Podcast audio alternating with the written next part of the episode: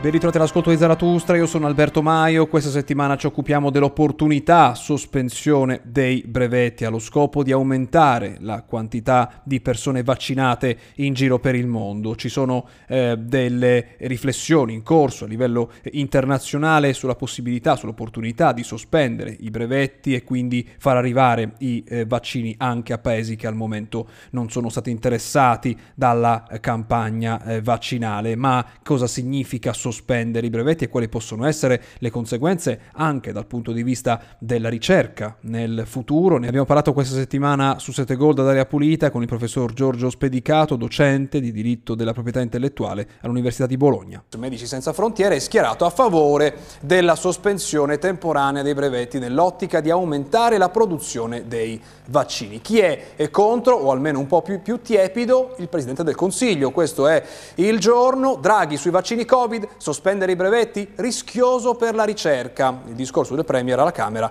tra necessità di aiutare i paesi più poveri e gli enormi investimenti del settore farmaceutico. Facciamo prima un passo indietro però. Cosa significa sospendere i brevetti sui vaccini?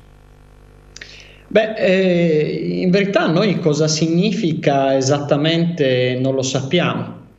Noi sappiamo che sulla base della legislazione internazionale di riferimento in materia brevettuale esistono fondamentalmente un paio di strumenti che poi vengono declinati in modo diverso da parte dei diversi stati che fanno parte dell'Organizzazione Mondiale del Commercio, tra cui ovviamente anche l'Italia. C'è lo strumento della licenza obbligatoria, che è uno strumento tramite il quale a ricorrere di determinate circostanze e probabilmente la pandemia potrebbe in astratto configurare una di queste circostanze e il titolare del brevetto, volente o nolente, è obbligato a concedere una licenza, cioè un'autorizzazione a un altro soggetto, il licenziatario, a produrre l'invenzione brevettata, quindi in questo caso a produrre il vaccino oggetto di tutela brevettuale. Un altro strumento che per esempio conosce il nostro ordinamento giuridico è quello dell'espropriazione del brevetto. In casi di pubblica utilità è possibile per lo Stato decidere che un brevetto viene espropriato. Diciamo che in entrambi i casi è comunque previsto un indennizzo a favore del soggetto titolare del brevetto. Sia nel caso della licenza obbligatoria che nel caso dell'espropriazione, il soggetto che ottiene la licenza obbligatoria in un caso lo Stato pagano una somma di denaro al titolare del brevetto per poter, per così dire, liberare l'invenzione dai diritti di proprietà intellettuale che insistono sull'invenzione stessa. Ecco, eh ci sono dei precedenti di un'operazione di questo genere? Ovviamente di queste dimensioni sappiamo che non ci sono, ma è successo mai qualcosa di simile tra, eh, quando si tratta di farmaci e brevetti? È successo, c'è un caso mm, molto noto, un caso che ha fatto storia alla fine degli anni 70, eh, riguarda la situazione di pandemia di HIV che si era sviluppata in diversi paesi del mondo e in questo caso specifico l'iniziativa fu presa dal governo sudafricano sotto la presidenza di Nelson Mandela.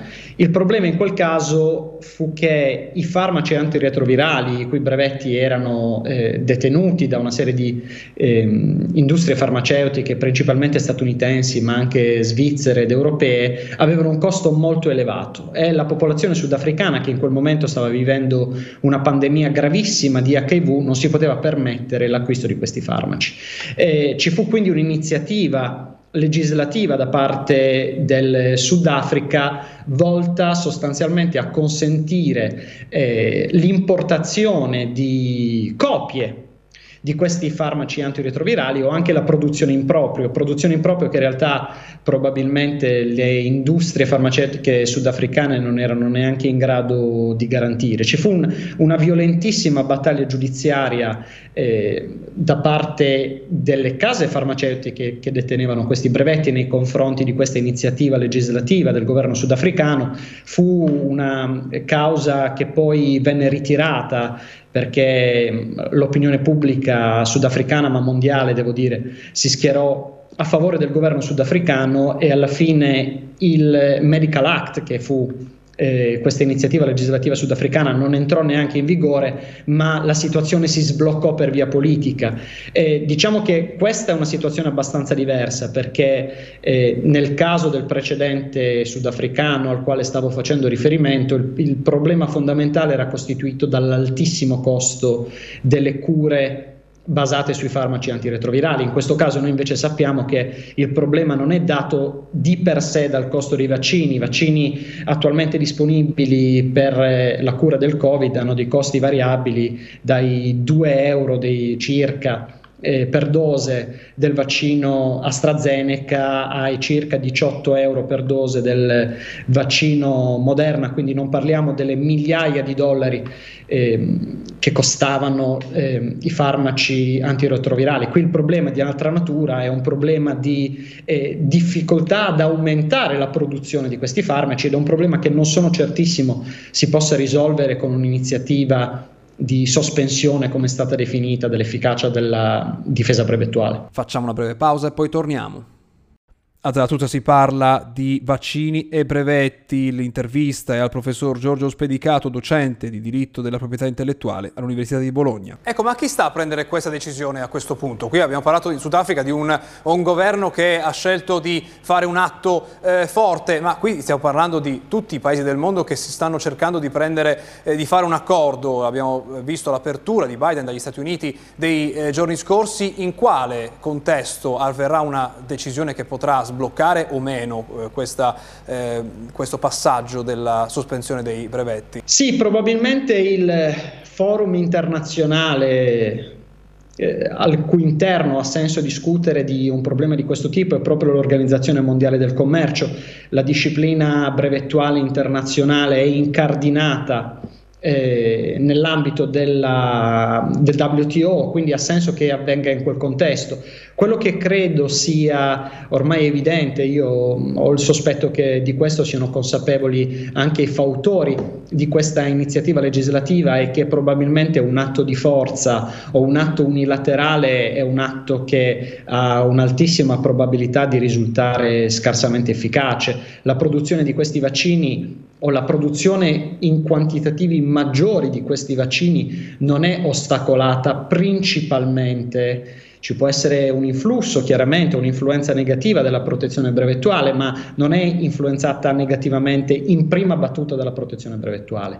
Eh, ci sono altre dinamiche, ci sono dinamiche legate a delle capacità produttive limitate dei diversi stabilimenti, a delle tecnologie molto sofisticate che non tutti non tutte le industrie farmaceutiche sarebbero in grado di maneggiare, ci sono dei problemi legati al trasferimento di tecnologia e al trasferimento di conoscenze che non sono strettamente relative al vaccino, ma sono collaterali al vaccino e che però servono per produrre il vaccino.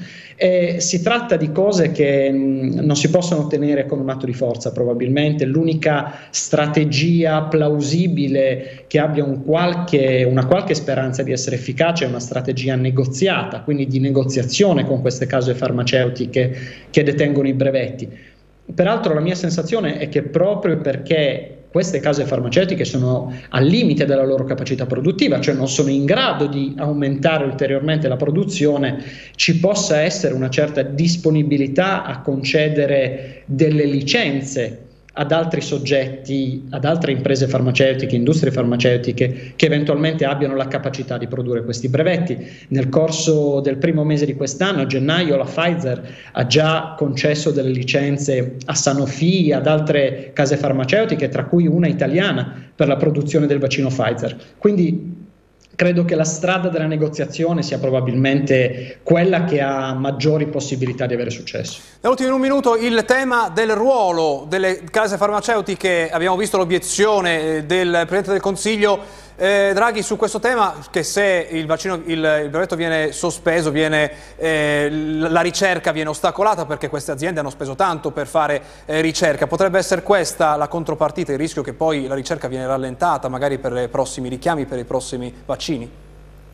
Ma diciamo che eh, il brevetto, lo strumento brevettuale è sicuramente un sistema fondamentale di incentivo all'attività di ricerca. Va, va detto che nel caso di specie i, i, soggetti che attualmente hanno depositato delle domande di brevetto per i vaccini hanno ricevuto complessivamente più di 25 miliardi di euro di finanziamenti pubblici diretti o indiretti, quindi come dire lo stimolo all'attività di ricerca in questo caso non è venuto solo tanto dal mercato, quindi dalla possibilità di commercializzare il vaccino, quanto da soldi pubblici. Quindi credo dire, che si tratti di una condizione particolare, quasi mai un soggetto detentore di brevetto può vantare finanziamenti pubblici di questa entità.